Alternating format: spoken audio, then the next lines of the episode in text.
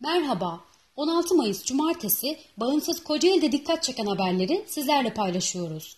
Cami Derneği yöneticisi tecavüz listesi yayınladı.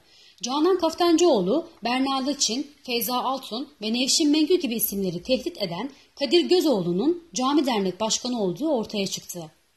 İzmit'teki o yol iki gün süreyle kapalı. Kocaeli Valiliği önündeki 850 metrelik yan yolun asfaltlama projesi için kazı çalışması başladı. Çalışmalar süresince yol trafiğe kapanacak. Darıca Gençler Birliği'nde koronavirüsü çıktı. Üçüncü lig takımlarından Darıca Gençler Birliği'nde forma giyen bir futbolcunun koronavirüs testi pozitif çıktı.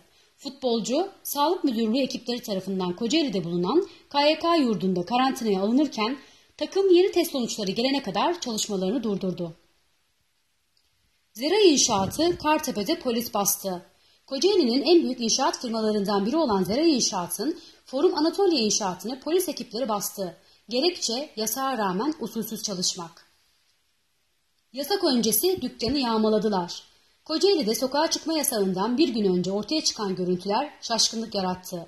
Bir manav dükkanı adeta yağmalandı. O fabrikanın işçileri test istiyor. Kocaeli Ford fabrikasında çalışan bir işçi İhtiyacımız olan göstermelik önlemler, göstermelik bir yönetim anlayışı değil. En başta tüm işçilere test yapılmasını istiyoruz, dedi. Haberlerin detaylarına ve daha fazlasına www.bagimsizkocaeli.com.tr adresinden ulaşabilirsiniz.